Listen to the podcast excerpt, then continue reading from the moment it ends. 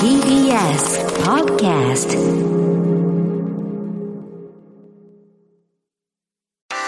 文化系トークラジオライフ。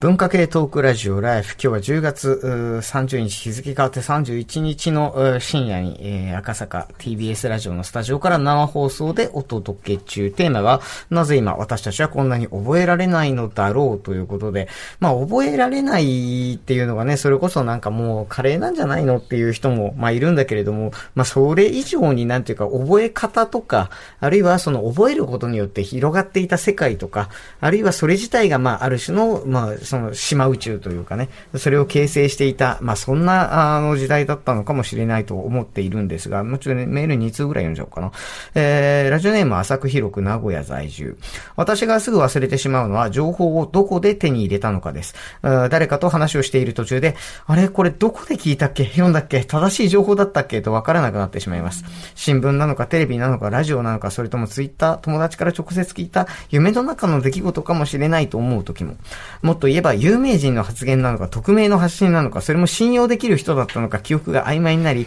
ポジティブ、ネガティブという感覚だけでなんとなく覚えていることもあります。メディアが多様化し、誰もが発信できるようになったため、大量の嘘と過剰表現の情報を浴び、整理できなくなっているのは私だけじゃないはずですが、どうなんでしょうか。まだそこに関しては意識があってよかったですっていう、こう、なんかこう、覚えられないっていうより何を覚えているかっていうと、ポジティブだったかネガティブだったかぐらいしか覚えてないっていうのはすごいリアリティを感じるなと思う次第。それからもう一個、えー、ラジオネームウィス40代男性、えー今回のテーマを聞いて思い出したのは、昔タモリクラブに出ていた先生が、すべて覚えてるんですかという問いに、いえいえ、どこにどんな情報があるのか知ってるのが専門家ですと答えてましたと。手前味噌になりますが、私は元書店員でお客さんの曖昧な情報からどの本を、まあ、レコメンドできるか、あーということは、まあ、実は、まあ、数少ないです。えーもちろん、読書量は役には立ちますが、それよりも対極感のような、定量化できない、とても感覚的なえーもので、他の人に教えるものがとても難しいものなんですと。えっ、と、この、レコメンドの仕方ですよね。で、逆に専門分野がある方は専門的な知識をまだ知らない人にどのように教えて、その塩梅、いるのか、その塩梅の難しさなどを聞いてみたいですということなんですけれども、僕、あの、研究室に大体、えっと、今多分新書とか全部含めて5000冊以上多分本があるんですけど、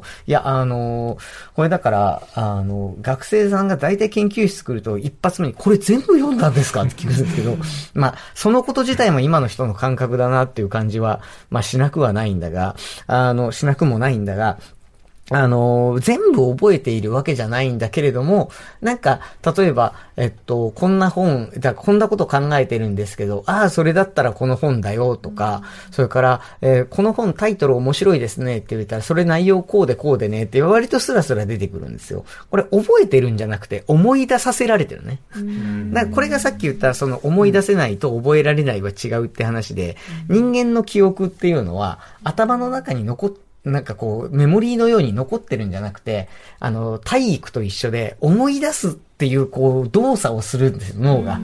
で、思い出すっていう動作をした時に、ふっと出てきたものを、こう、目にすることができて、それが初めて、こう、思い出したものとして、目に見える。だから、覚えているものを、僕たちは、こう、お何、直接見ることはできないんですね。あの、これをまあ、あの、専門用語で早期って言うんですけど、で、その、お思い出す時のその刺激、うん例えば、その子がどんな子で、で、どんな、その、ことに関心があって、ああ、そういえばこの間こういうの面白いって言ってたなーが繋がった時に、初めてそのツンツンってこう脳をされたことによって思い出すっていう動作をして、その知識を引き出してくる。言い換えると、最初から1から10まで覚えていることをべーって喋るだけだったら、これはもうあの動画でいいんですね。動画にあのろ録画しといて、それ流しゃいいんですね。教えるっていうのは、え相手がいて、その教える相手に合わせて、思い、お教えることを思い出せるっ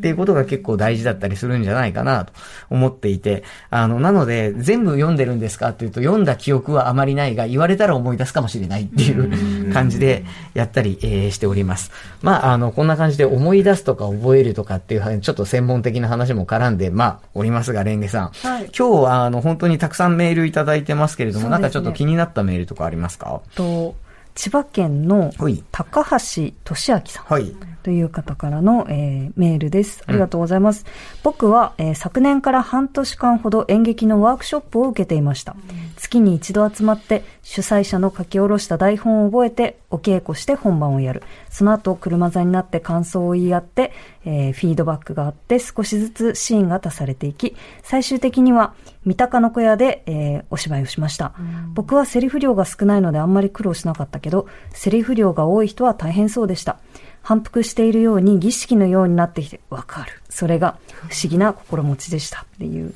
えっ、と、その他にもいろいろ書いていただいてるんですけど、あの、セリフ、私もその俳優として舞台に、あの、まあ、立つ機会があったりするんですけど、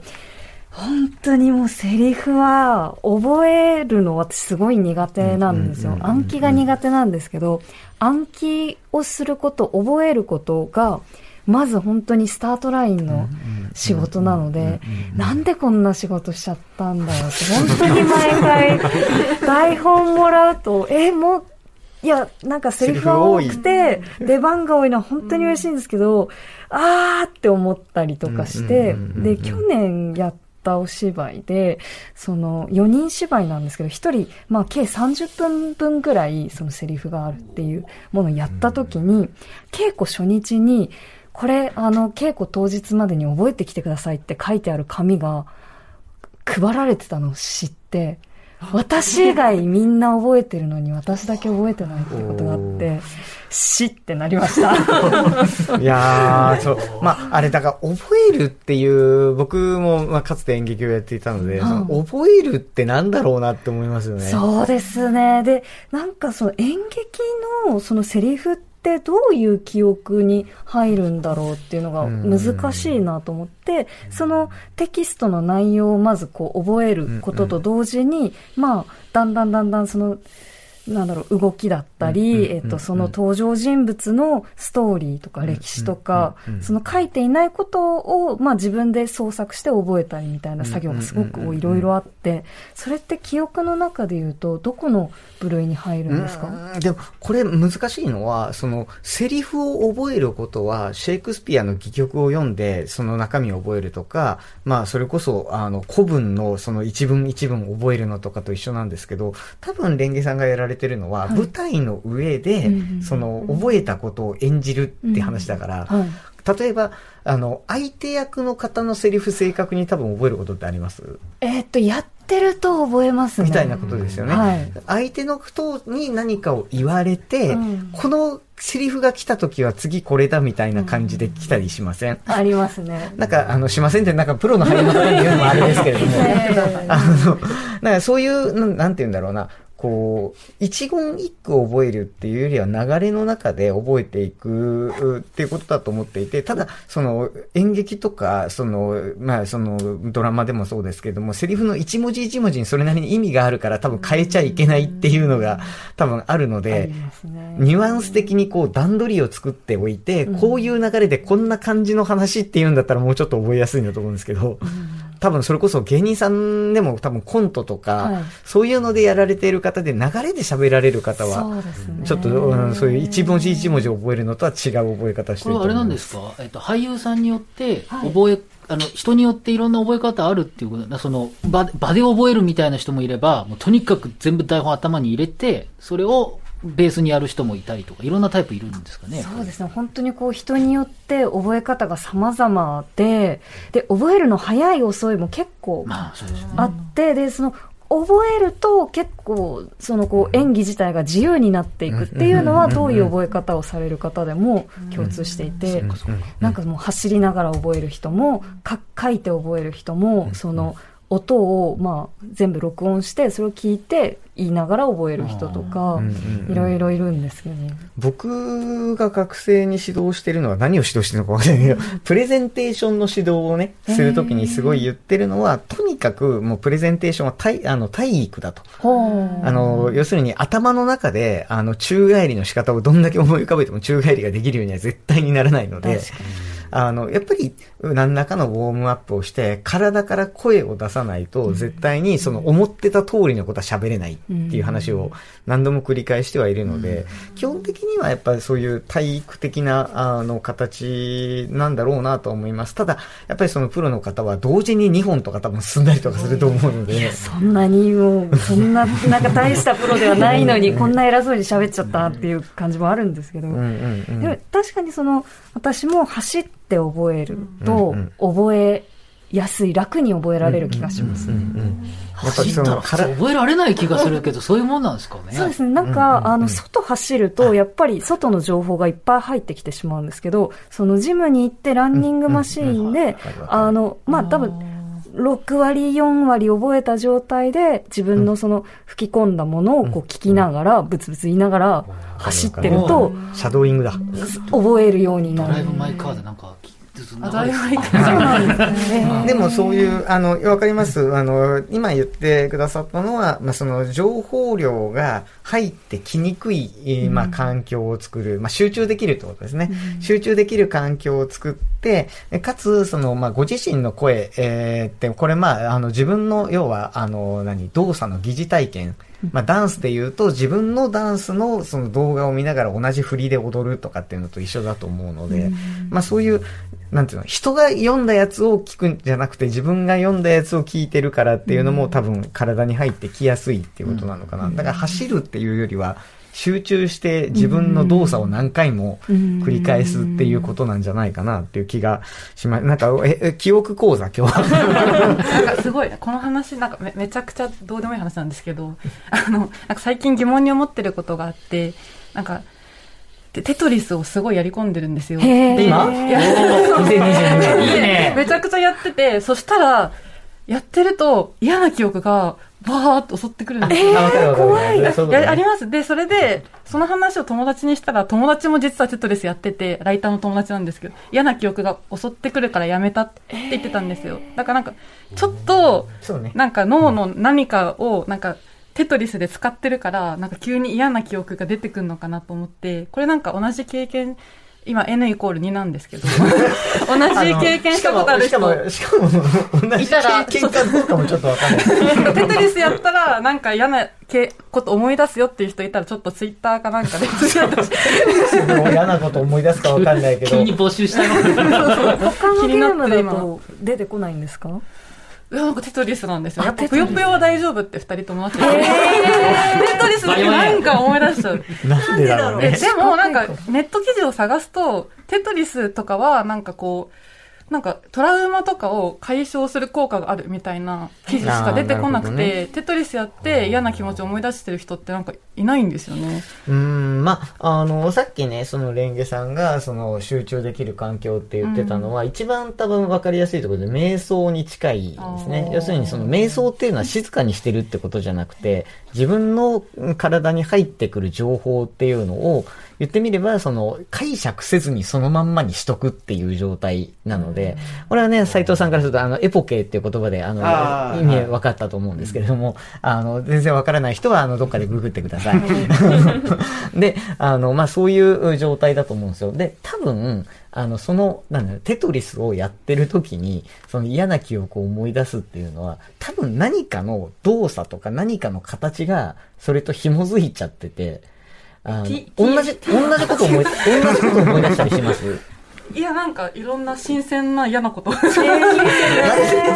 とすると、多分もう思い出してるうちに、テトリスイコール嫌なことを思い出すスイッチになってる可能性があるので、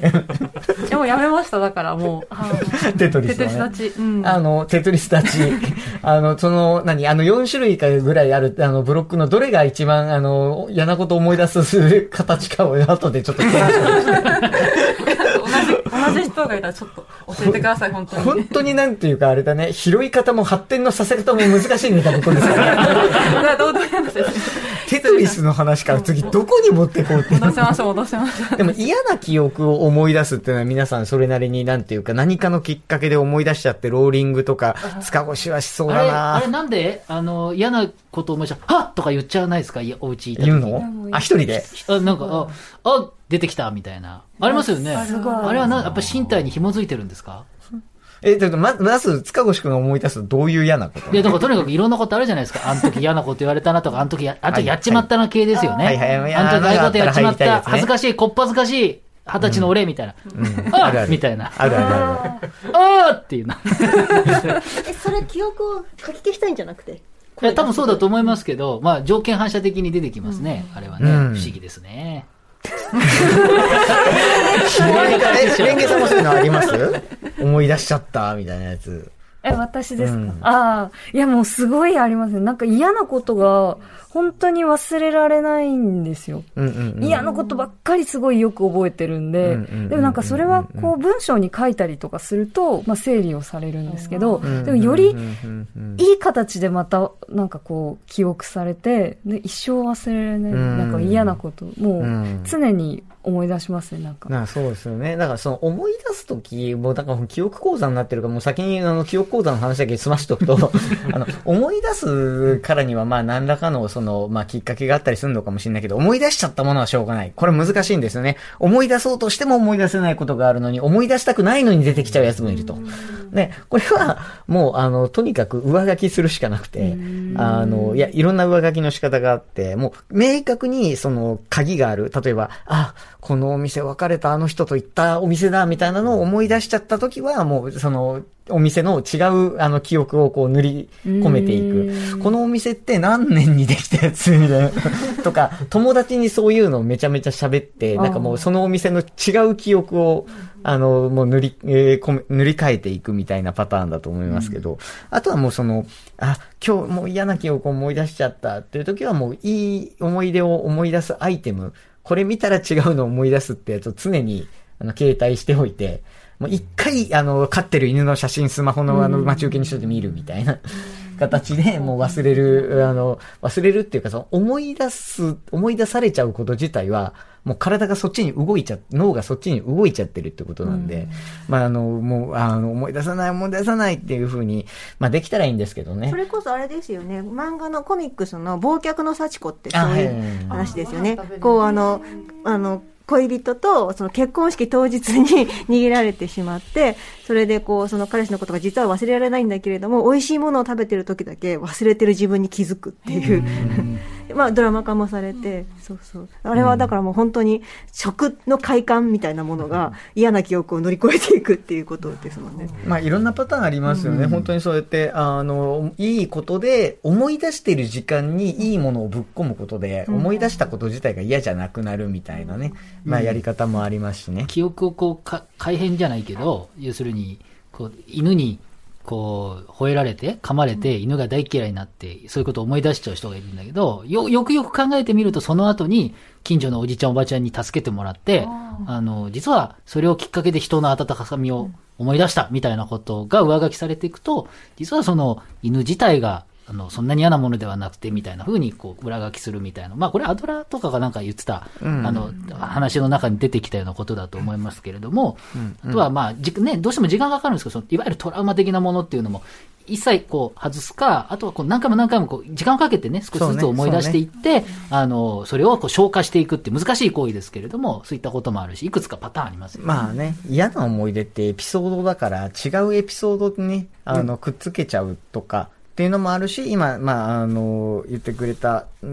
その、瞑想とかを通じて、あの、まあ、一部の、あの、海外の一部の刑務所とかでもやるらしいんですけど、まあ、割とやっぱりこう、家庭環境が悲惨で犯罪を犯しちゃう人とかいるので、そういう人がもう振り返りたくない、まあ、思い出を一日、その瞑想の時間を作って、あの、その中で、まあ、見つめていくことで、あの、過去の自分と和解するみたいな話を、まあ、あの、読むことも、あ読んだこともありますが、本当になんかその、思い出したくないものが、なんか残っていて、で、覚えられない、今日覚えられない話してましたかね。あの、覚えてます皆さん、覚えてました？覚えてます。あ、じゃあ、はい、どうぞ。さっ。きそうさんが言ってくださったこの書くことについてなんか日記について書かれてる人がいてえー、ターヤジスさん、えー、35歳名古屋市男性、えー大昔2009年1月の未知との遭遇の回でクイズサークルの話を送ったものです。覚えてますか？覚えてない。覚えてない。試されてる。クイズはまさに記憶と忘却の果てしない繰り返しで、その苦闘の末に勝ち残った一握りのものだけが栄光を得られる冷たく美しい世界でした。かっこいいですね。当時から強くなく足を洗って親しい私でも、当時覚えたり取材したりしたコンチネンタル単語 やら、アリスアリストテレスの提灯やらの単語が何かの表紙に脳裏をよぎって、お前まだ忘れてなかったのかと呆れることがあります。そしてそれ以上に問題作成で培った読み書きの技術こそが己の血肉となっています。また私は日記を20年以上つけていますが、旅先の宿や職場でのいさかい、昔の雑な夕食すらも読みさえすればあったあったとちゃんと思い出せます。千と千尋の神隠しで、一度あったことは忘れないものさ、思い出せないだけでという有名な名言がありますが、大事なのは覚えていられるか否かではなく、書き残していたか否かという意思の問題だと感じています。ということで、ちちなみにアリスアリストテレスの提灯なんだろうね。知らないアーティストなんか、何かあったんだろうな。あの、しかも、多分あの、実際に多分何かが分かったとしても、この人のエピソードにあの、合ってるかどうかちょっと定かではないところではありますので、あの、ぜひ解説どっかでください。あの、か過去のにいただいたあのメールは覚えていなかったので申し訳ないです。多分、あの、クイズ関係の話は、うちのあの、プロデューサー、黒幕長谷川がすごい食いついたと思います。2009年の話なので。あ、ものす、ウニの口。がアリストテレスの提灯。確かアリストテレスの提灯。がウニの口のことなんですクイズ研究会が、あの、うちのクイズ研究会が、スッと出てきやがった。これ何ですかね？あの、こういう、あの、後ろっから今スッてきて、俺多分一生忘れないと思う。エピソードとして一生忘れない感じしますけど、あの、こういう、あれですよね、書き残すっていうのもそうですけど、斉藤さん。はいはいやっぱ物事を覚えるときには、もう昔からね、やっぱこうい、こう書くというか、脳、今こそ、そのデジタル教科書でいろんなインタラクティブにコンテンツ見れる時代ですけど、やっぱり紙に書かないとダメだっていう方もいるじゃないですか。はいはい。あれやっぱこう紙に書く派ですか？やっ紙ぱり身に書け派体性がね、そこに出てくるし、あと一番やっぱり覚え、覚えやすいっていうか、覚えるコツって教えることだと思うんですよね。絶対やっぱり僕も家庭教師とかやってた、塾の講師とかやった時って、やっぱりそれでものすごい、おぼ覚えたっていうか、もうもう毎回同じことをね、何度もやるから、人に話すってことですようね。ん、そうだが、そうそう、まさにそうで、私もずっと家庭教師やってたし、書評家やってなんであらすじ覚えてるって、人にあらすじ話してるからなんですよ。やっぱアウトプットそうそう。を何らかすると、うん。記憶って定着しやすくなる、だからあれじゃないですか、コメカさんとかも、例えばその、友達とずっとだべって、その、その界隈の話をずっとしていると、それがかなり強化されるみたいなことやっぱあるんですかね。界隈？あ界隈っていうか、なんていうんですかね、お友達とその音楽の話する。ですけど。あ、まあ、そうですね。なんかそのね、と何がしかのジャンルの話題をやっぱりキャッチボールでずっとこうやり合ってると、うん、記憶が定着していくっていうのは確かにあるかもしれないですけどね。逆言うと、だからそのキャッチボールの仕方もなんか大事だと思っていて、教えるっていうと、その相手とのエピソードになるじゃないですか。うんうんなんか一方的になんかこう、壁に向かってなんかこあう、ーなんかするのとはまた違う形になるのかなっていう気しますけどね。ちなみになんかこう、覚えるっていうのとは変ですけれども、なんかこう、うーまあ今でもいいし、かつてでもいいけど、そういう、うん例えば、あ、こんな人が出てきたのかっつって、うんうんうん覚えようとして覚えることってなんかあります？それはサブカルチャーとかそういうものに関してっていうことですかね。いや、なんだろう。う意図的に自分で覚えようというよりは、なんかやっぱりこう、ね、あの、ミュージシャンでも何でもいいですけど、こう、なんだろうな。やっぱ自分の場合は登場してきたこと自体をお話として見ちゃってるところがあるので、うん、だから意識的に見てるわけではないかもしれないですね。だから、あの、僕その TBOD っていう名義で二人で、あの、普段文章を書いてるんですけど、あの、相方というかもう一人パンスっていう書き手と が一緒にやってるんですけど、彼は僕と結構真逆の、えーキャラクターの人で、こう、サブカルチャーとか社会、政治のこととかをひたすら年表でこう情報化していくのがすごく好きな人なんですね。で、かつ、あの、DJ とかをやっていて、で、僕は昔バンドやってたりとか、あの、結構、DJ とか情報系的にこう、どんどん刻み込んでいく人と、何か物事が起きた時にお話として捉える人と、こう結構キャラクターが違う。で、その二人組でやってるので、こう、あの、正反対の人間同士でやってると、あの、やりやすいっていう感覚があああ、って。そうか。そうか。うん。あの、相手の知らないことを喋るっていうのは一つあるかもそうですね。刺激、それもだからキャッチボールというか、刺激する部分が違うというか、なるほどね。お互い。うん。だからこそ、あの、まあ、言い方も工夫するし、レンゲさん、今日最初に電線の話してからずっと電線の話してないんですけど、あの、電線にはエピソードがあるんですかっていう話を今よく考えたら聞かなきゃいけないっていう流れになってて。エピソードは、でも個人的に、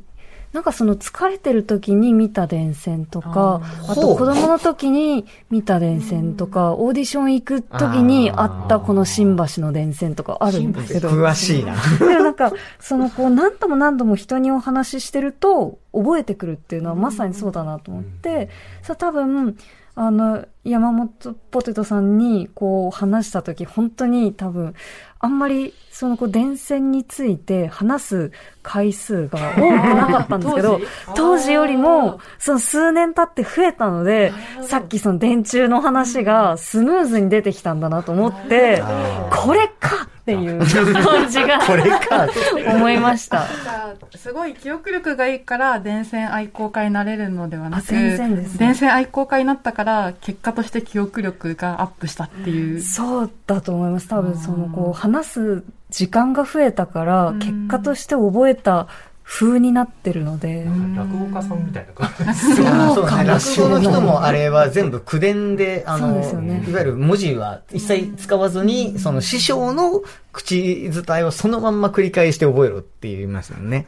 ね何回も何回もね、エピソード投稿してるうちにこそうう、ですね。話すうちにだんだんだんだん自分の頭の中でこう、像がスッとこんう、クリアになってきたんでしょうね。じゃあ、あの、セリフを録音で聞くのも多分落語を覚えるのと一緒で、あの、実は最も、あの、正しい伝統的な覚え方だったかもしれないという、あの、なぜ覚えられないのかって話をしてたら、覚えるための話をずっとしてるので、次のパートこそ覚えられない話をしたいんですけれども、え一回曲挟みましょう。レンゲさんの、あの、選んでいただいた曲ご紹介ください。はい。フルタックリル・マリコで Where's My Jewel という曲なんですけど、そのジュールっていうものは電子タバコ的なものらしくって、で、いつも私家の中で、うわもう、その出る瞬間に家の鍵がない、家のあの何がない、財布がない、メガネがないみたいに探すんですけど、まあそういう人はぜひ聴いてほしい曲です。えー Where's My Jewel? 文化系トークラジオ、ライフ。